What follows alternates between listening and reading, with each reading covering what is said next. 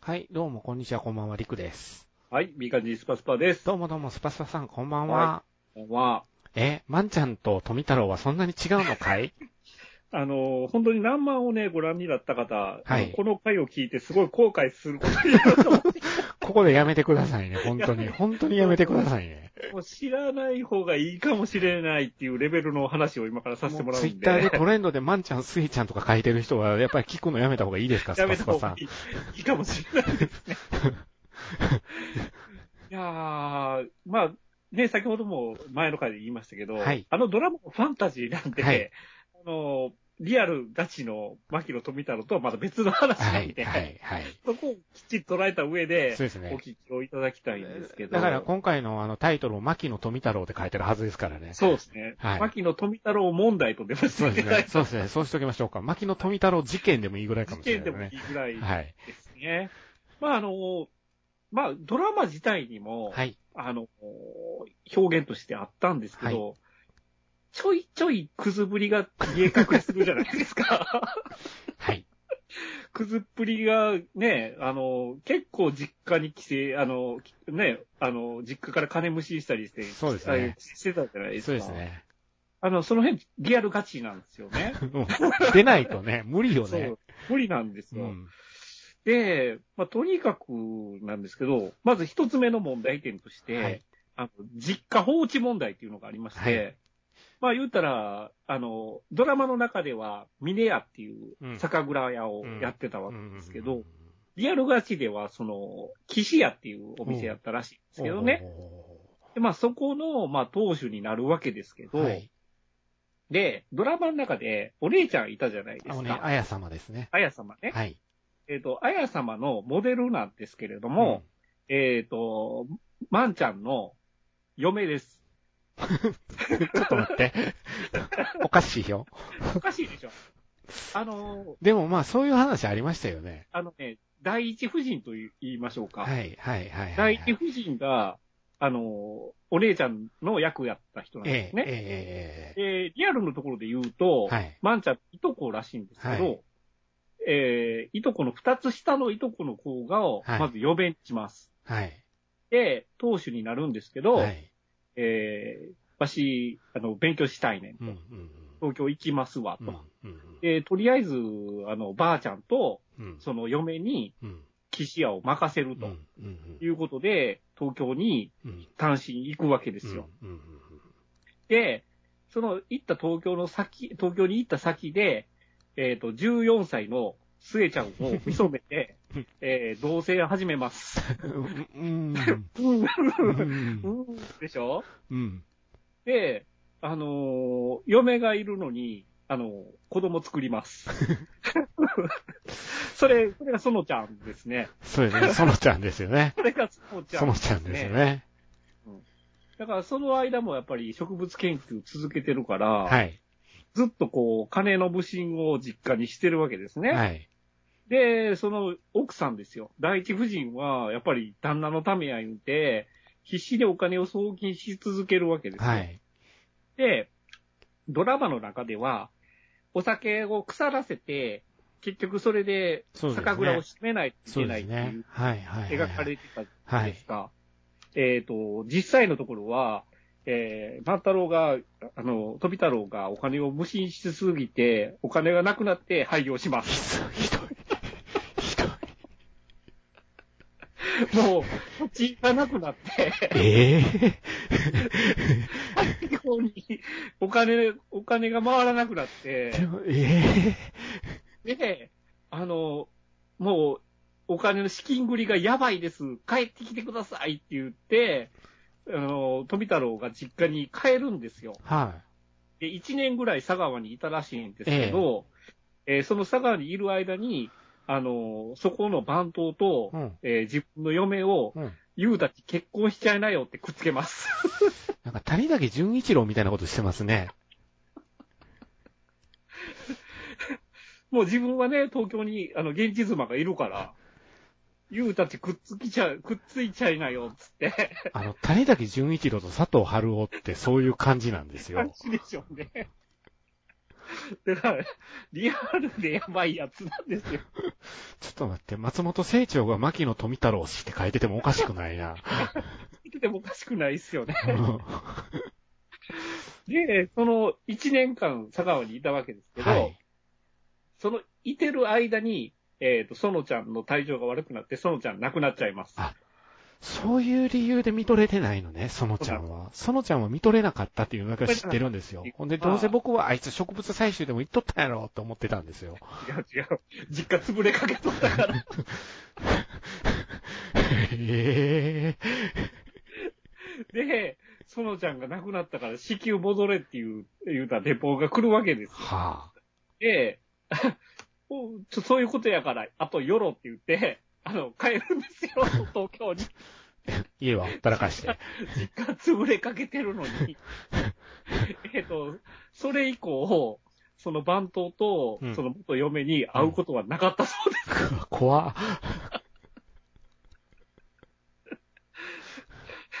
それで、結局資金繰りあかんようになって、は視野自体閉めるわけですい。けど、はい。その後始末とかを、その夫婦にさせられた二人で、はいろいろこう処理をしてたわけですい。うよ。ん。そしたら、あの、言うたら、あの、主人の嫁じゃないですか。は主人の嫁が、だあの、主人がおらん間に番頭とできて、いろいろごちょごちょしとるでっていう噂を立てら れて、えー、高知にいられなくなります。い。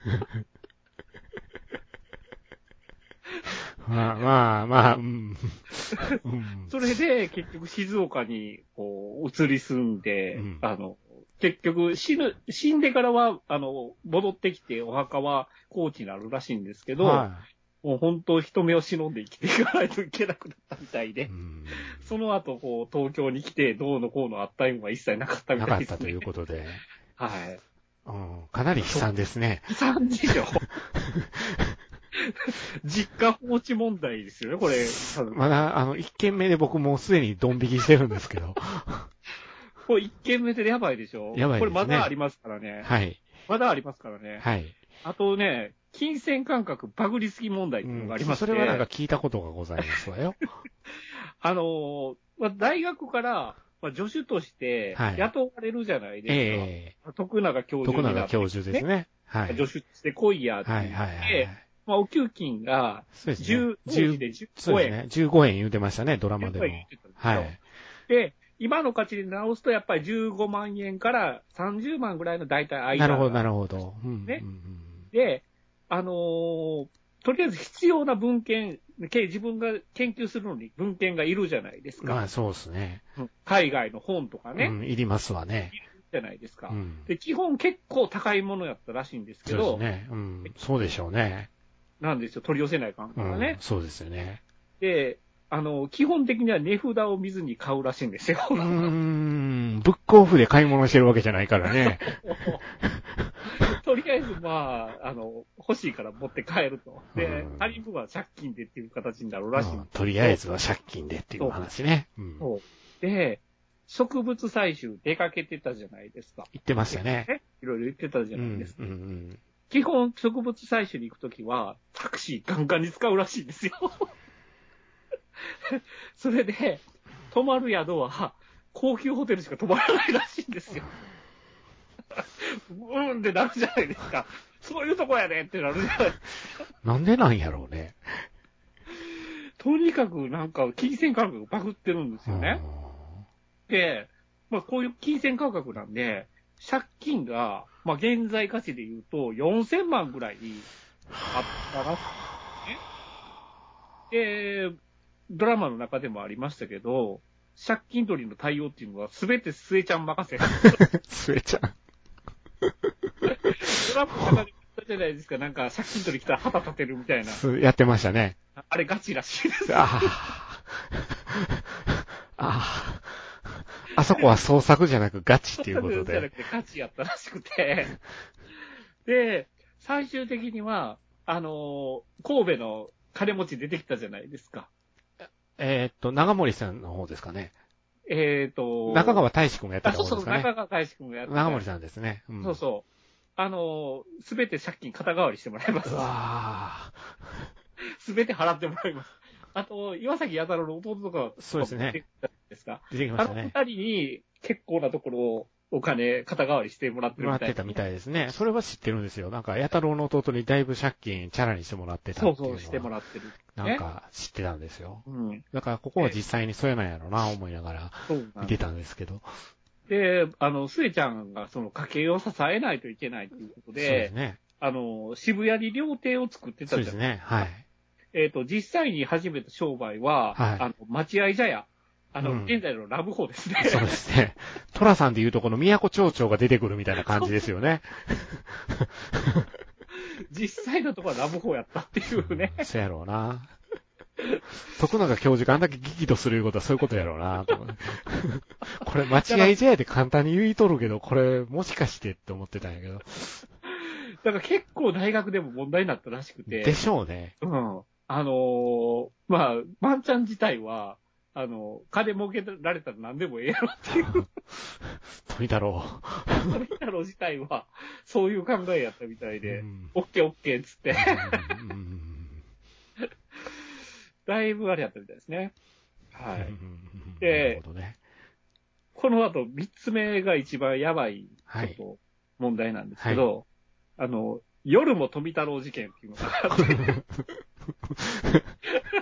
夜も富太郎問題っていうのがありまして、 はい。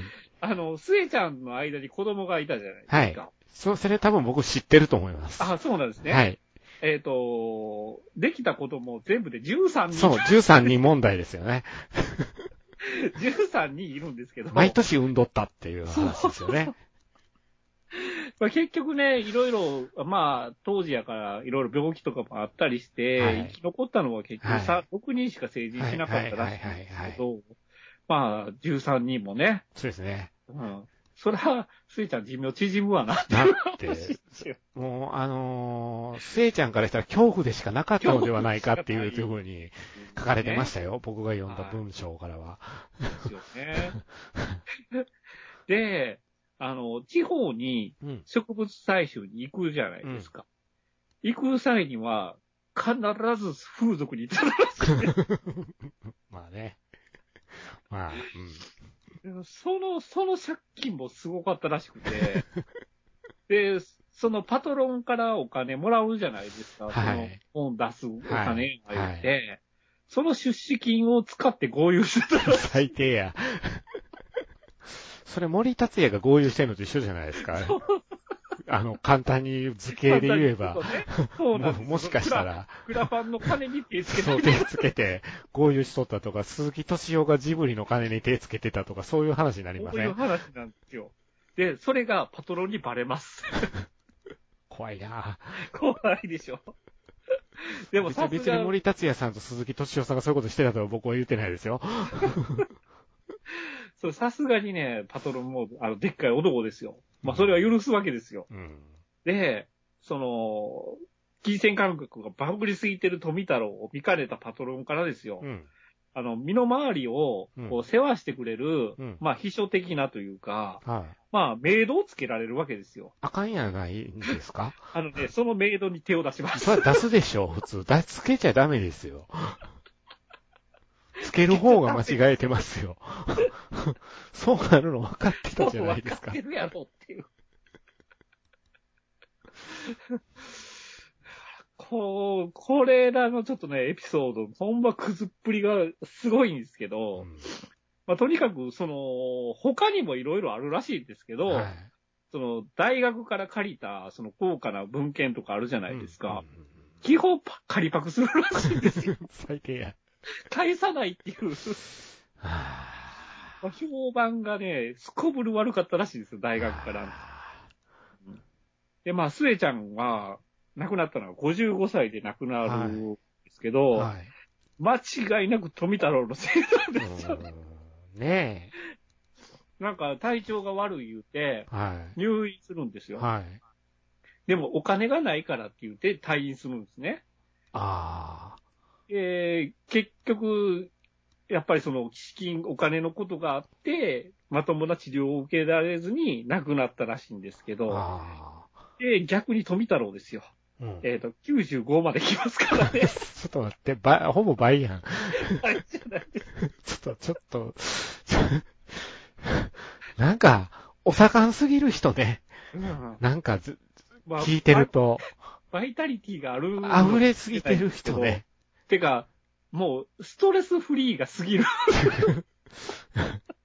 そうやね。ストレスがないから、ストレスがないからなんでしょうね。あーだから実際僕はあの、高知にね、はいあの、植物園行ったわけですけど、ええまあ、いろんな写真を飾られてるわけですけど、はい、はい。大体笑顔なんですよ。ああ、うん。 めっちゃ笑うとんですよ。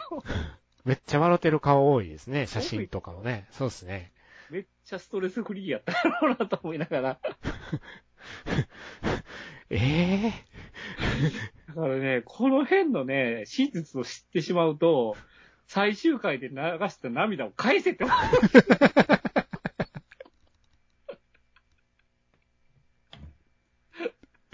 別物ですよ。別物ですけど。まあでもね、あんだけ、あの、富太郎さんとね、万太郎さんとって言うて NHK は推してたわけですから。なわけやけど、これ、この人をよくモデルにしたなという、 NHK もようやりましたね。ようやりましたよね。だって、ちょっと調べれば出てくる時代ですよ、今。そうっすよね。うん。ちょっと叩きゃ、この情報も出てきましたからね。いわいわゆる誇りしかない人でしょ。誇りしかないし、よく理学博士までくれたなっていう。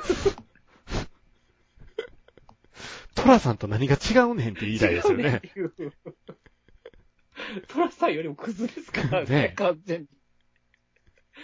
トラさん、ウブですけど、こそういつ手出しますからね。そうですね。そうですね。そうですね。手出す分ダメですね。あっちが悪いですよ。そのパトロンが名誉つけたら面白い な絶対つけちゃダメですダよ。メなやつじゃない。執事つけるんやったらわかる、わかるんですけどわ、かるんですけど、メイドですからね。メイドはダメですね。わかってないとしか言いようがないですそうね。ですね。はあ。あそうなんですよ。スエちゃんが13人子供産んでるというので僕ドン引きしたんードンで、引きしますよね。それを園ちゃんが生まれた前に知ったんで、 えって思って、ねえ、あれ、最終回、一回前だったから、ソロちゃん出てくるじゃないですか。出てきましたね。もう、僕ご号泣ですよ、僕。号泣ですよ。天国のソロちゃんに、図鑑届けるんや、つって。あの涙を返せって思うだから やっぱり思うんですけど、世の中知らないことがあってもいいってことですよね。そうあ知らなくてよかった、これは。あ やっぱり何が乱漫してたのかでっていう話ですよね。そうですえね。富太郎が乱え乱漫漫してたっていう。 富太郎の富太郎が、乱漫してたって いうね。え乱漫してたえ乱漫してたっていうことで。本当にね。ひどい話っすよ、本当に。うんまだ僕ちょっと読んでないんですけど、はい。持ってる本に池波正太郎さんのね、はい。男の紋章っていうほうほう短編集があるんですよはい。はい武士と書いて、あの、男って読むんですけあどあ、、はあ、はで、これの短編集で、真田、いわゆる、あのー正幸の、あはいはい真田正幸さんとかあ。ね、ん真田、いろんな武将とか、歴史上の人の中で最後の章がね、はい牧野富太郎伝って書いてあるん ですよ。うんここにあったかと 思って。やっぱりね、こいつは厄介な男ですよ。 一筋縄じゃいかないですよ。なんで武将の中に入ってるのかっていうところが、ちょいやっとわからないな、と思っいて。勝ったはいいものの、まだ読んでないんですよ、読ん怖でくないて。。ああ。あの、読まない方がいいかもしれない。 ファンタジーが崩れるかもしれない。まあ、そうなのよね。富太郎さんって、すごかったっていうのは、あーもいやーなんか、あの、若い頃の写真とか見ると、ものすごく男前なんう、ですよイケね。メンですよね。イケメンやしね。多分モテたとは思うんでですすよよ。ね。うんなんか日本人離れした顔出しで、当時からもいろいろこう、言われとったみたいなことは、え聞いたこともあるんで、まあそれを、もうモテたんもあって調子乗ったんでしょうね。天才って怖いよね。そうっす ね。怖いっす天よ才ね。って怖いよね。まあ、色を好むとは言いますけど。やっぱあれが種を残さないかんと思うなんですかね、本能的そにう。ね、多分ね。まあ、強い遺伝子であればあるほど残さないといけないってなるんですかね。ね。いやー、大した男っ すよ。いやー、スエちゃんがすごいっすね。だからやっぱスイちゃんがすごいっすよね。ですよね。ですよね。だからまあ、本当に最初僕らは、あの、ヒロインが神木くんやって言ってましたけど、そうですね。やっぱ真の主人公はやっぱスエちゃんやったんじスゃイないちゃんが主人公で、マンちゃんはヒロインですヒよ。ロインだったってことですよね。うん。ほんで、朝一の、あの、神木隆之介会で、あの、神木君自身がヒロインは誰だと思うってみんなに質問してたっていうのが面白い ですよ、スパスパさん。そうだったんですね。僕、ビデオ撮ってみたんですけど、はいはいはい、はい。そうういう質問飛ばしてましたねへ、神木君。だから神木君自体もそういう意識あったんじゃないですあか。あったんでしょうね。うんどっかうんそうそ今 日。いや、だってもうあのオープニングの最後の花束持っての笑顔がもう完全に広いんでしょ。う。ねあ、ねヒ。ロインですよ。広いんですよね。うん撮り方自体がね、もう。普通やったら逆ですよ。だ逆ですうよんね。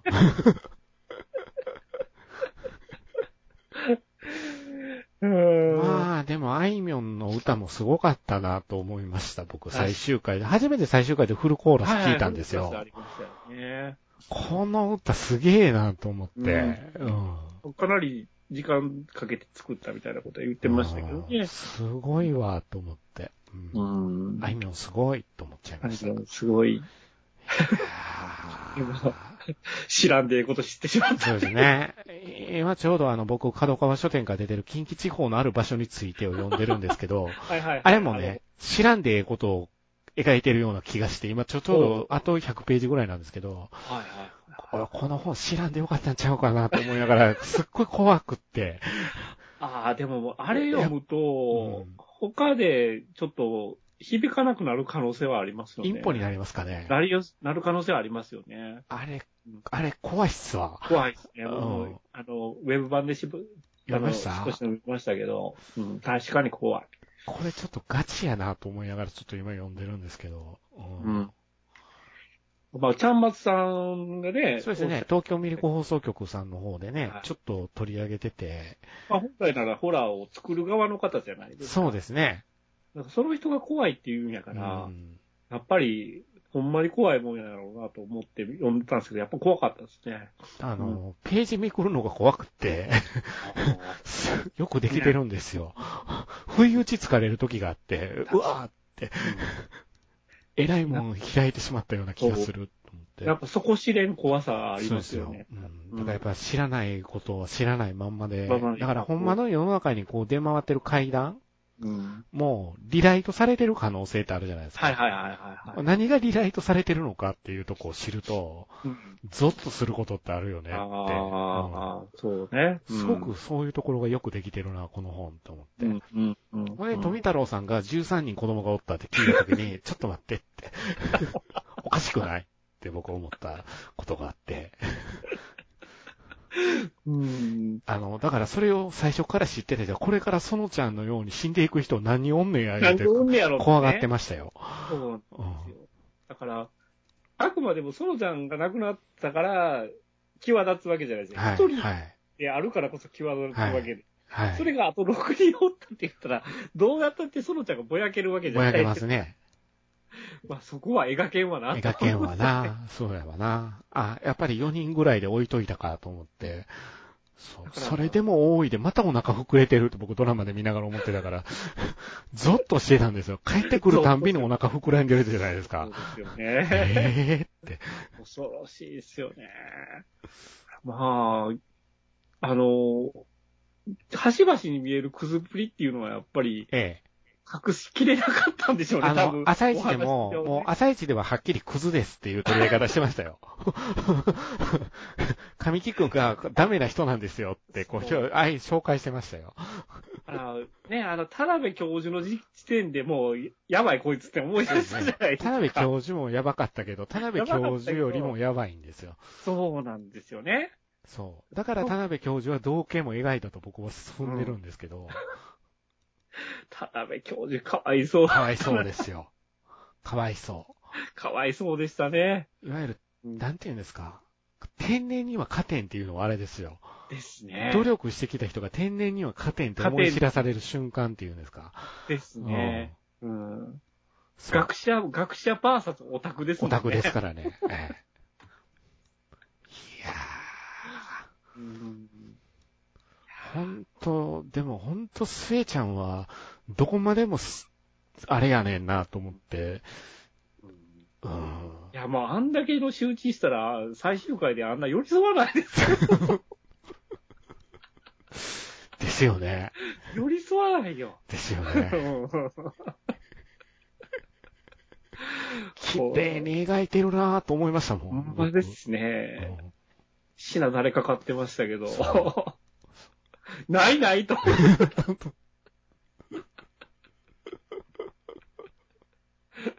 お前や、お前、ゲームは。そうやねん。そうやねん。冷静に考えたらお前やねんっ て。ドラマも冷静に考えたらお前や。お前やって。そう、あれ、地震起こって渋谷まで逃げてきてるのに、もう一回戻るとか言いそうそうそうそうそう。言うやろうなぁと思ってたんですよ。言う絶対言うやろうなぁと思ってた。やっぱ戻ったなぁと思って。 戻ってきましたようね。んうん。まあ、なんていうのかな。でも、なんか、そこまでその壮大なクズじゃないですか。そうですね。あの、どっかのドラマの、こじんまりしたクズみたいな感じの家康よりマシやと思いますよ。なるほなどん な。かね、こじんまりしてるんですよね、あっちのああ家康のクズっぷりっていうんですか。ああ、なだるほど。から、なんかそ。れを殿殿を言うてみんなが崇めてるのがおかしいんですよ。ああ。スケールが、スケールが違いますね。ちょっとね、スケールが違いますよ。そうか。まあね。小鉄くんが巨大化しすぎてて笑ってしまったんですけどね、僕後あ半。の子ほんと若干ハゲかけてるんですそうよ。なんですよ。ちょっとね。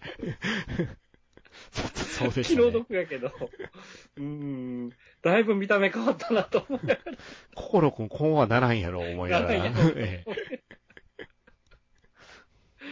心くんええ感じに年取りましたね。あの子うね、ん。ええ感じに老けたなと思っうて。んうん。だから、あの子ほんまクズ役したらめっちゃいけそうな気うがするけん、ど。なんかしますよね。今後伸びしろあるんちゃうかなとあり、ますちょっと微妙に思ってますけどね、僕。うん。なんかそうですよね、ブックオフの CM ぐらいでなんか吹っ切れ ましたよね。切れましたよ ね。なんか、仕事が来ないんだなと思って。来ないんだなと思いながら。妖怪大戦争リターンズでこけて。 三池監督も見なくなっちゃった し。そうです ね。はいまあ。でも、神木君妖怪大戦争主役でしたからね。主役でしたもんはいね。神木君はすごいっすよ。やっぱり、それに尽きます。もう、よく演じ切りましたよ、最終回まで。ね。よく隠し通したなという気もしますけどね。端々見え、あの、こう、あえて見せてたんでしょうね。調べた人もあえて見なかったことにしようみたいしようっなて。多かったかもしれないですねかも。しれないですね。まあまあ、楽しめました。はいパズドラ時代もねそ。うですね。うん次はブギウギですよ。ね。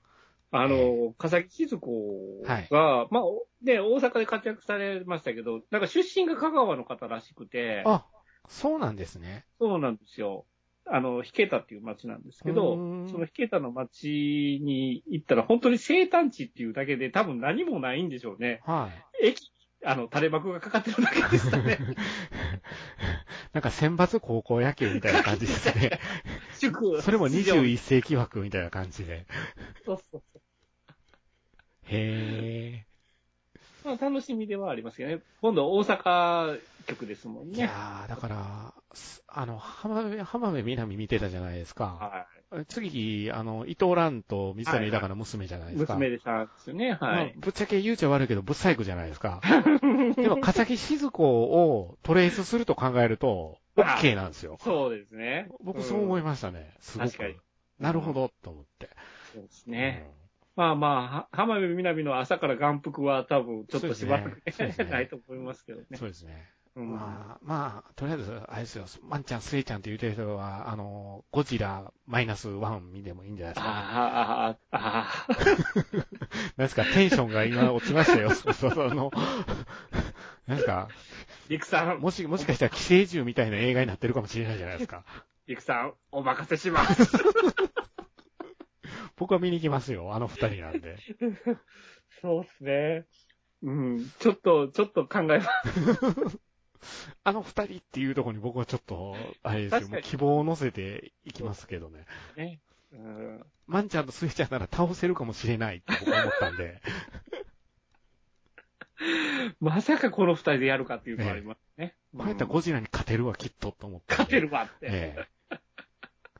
そう。そうまあ、お任せし ます。アレルギーあるもんね。そうですね。ちょっともう、僕は、あの、ねしばらくいいかなっていう。僕が堀北真希の魅力を知った人は、あと山崎隆監督なんでね。ねえ、実はもう、多分堀北真希は復活しないやろうな。うん、そうです ね。ムビラス政治に囚われてしまいましたからね。ねピラス星人も、な、いろいろ出てますな。あの僕、YouTube 見るたんびに、あの、新ウルトラマンのメフィラス星人をおすすめされてくるんですけど、なんでなんでしょうね。なんですか ね。最近、宝くじ狙われてんのかなと思って。宝くじのチャンスセンターの前に、あの、ベフィラステージのあ半笑いの笑顔が、そうなんや。へめっちゃ見られてるわ、と思え。目力あるから な。ったら、からね。そっか。まあね、怖いそんな感じで、はい、そんな感じで、まあ、多くシーズン2がもう始まるんで、そっちとかも、相変わらず NHK のと、虜にな って僕は、いろんなドラマを NHK から吸収するような流れ NHK なのんで回すけしど物みたいになっ て、完全にね、まあまあ、ね、次の朝ドラも楽しみにしましょそうですねう。、はい。どうなんですかねうん。はい。はいそんな感じで、え感じで。ー、もう他はないですか今回言い残したことは。とりあえず、あの、ね、がっかりした人ごめんなさいって言ってきます。 あ、それは自己責任ですよ。だけど ね、聞く、聞くやめてって言いましたからね。最初の方にかなり言うたし、前の回の最後の方でもだいぶ言いましたよ。言いました僕からね。 は強く言うてますよ、今回は。聞くなって。聞くなって。知らんよって。そう。はい。どうなんでしょうね。書店さんとかで、牧野富太郎コーナーとかあんまり見かけなかったんですけど、あのーやっぱり四国なんで、はい割り菓子コーナーを作られてた感はありますね、ええ四国の書店はね。やっぱり特設コーナーみたいな偉人としての本が多いんですかうん、その、ふ突っ込んだところまでの本は多分ないと思いますよ ね。あれあれじゃないですか。また森達也さんにあの、クラファンしてくださいって言ったら、真実の富太郎みたい な映画作ってくれるかもしれないですよ。富太郎さんって、向いたら負けって。 主役デックンでしょ。その時の富太郎。デックンしかないですよ。そうですね。デックン、デックンに、デックン主役の映画が見たいです ね。なかなか難しいかもしれない。なるほど。そういうことで、まあ皆さんデックンはおすすめですよということで。はい。はい。